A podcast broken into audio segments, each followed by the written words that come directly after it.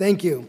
My purpose for speaking before the committee today is to raise awareness and understanding about the immediate need to support the operation and maintenance of tribal drinking water systems in addressing public health inequalities and the fulfillment of trust to provide safe and clean water to our tribal nations. Over the past several decades, many tribes have developed the necessary infrastructure to bring piped water to their community households.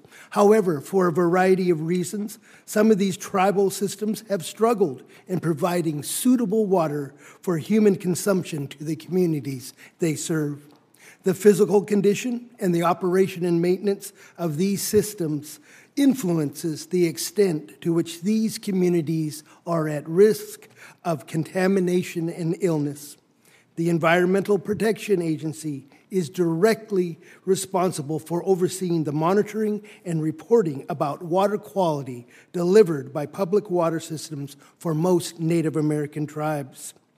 According to EPA's Safe Drinking Water Information System, it indicates that there are a total of 835 public water systems that are owned by tribal governments.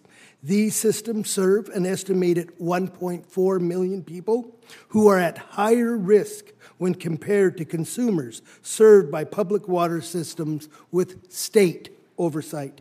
Many tribal water systems serve water that exceeds health-based standards and have not been monitored in accordance with the Safe Drinking Water Act.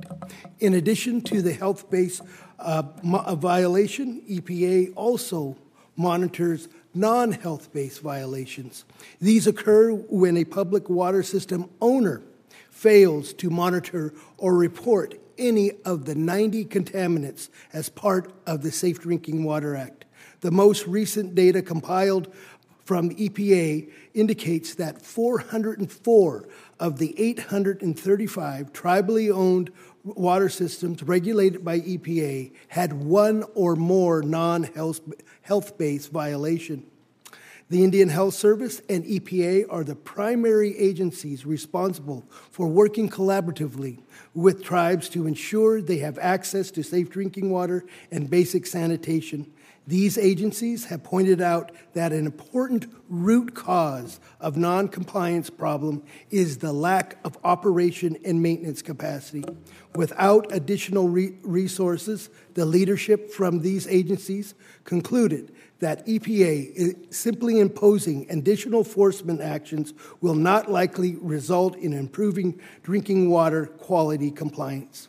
The Indian Health Service, under the Indian Health Care Improvement Act since 1992, has had the authority to provide funds to support the cost of operating, managing, and maintaining tribal water and wastewater facilities. However, IHS has never requested funding for this purpose, and Congress has not appropriated these funds to IHS. In order to improve the operation and maintenance capacity of tribal water systems, the National Tribal Water Council recommends, 1, Congress direct EPA in collaboration with IHS to evaluate all tribally owned water systems to estimate the annual cost associated with operating and maintaining these facilities, and 2, Congress appropriate $600 million over a 5-year period to be utilized by IHS in collaboration with EPA to develop and implement a pilot program that directly supports the operation and maintenance of these public water systems.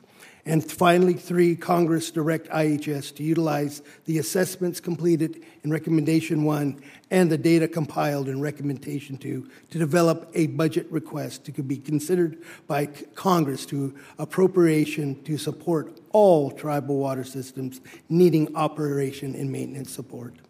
Thank you for allowing me to address the committee today on our recommendations. Thank you. Thank you, Mr. Norton. Mr. Bennon.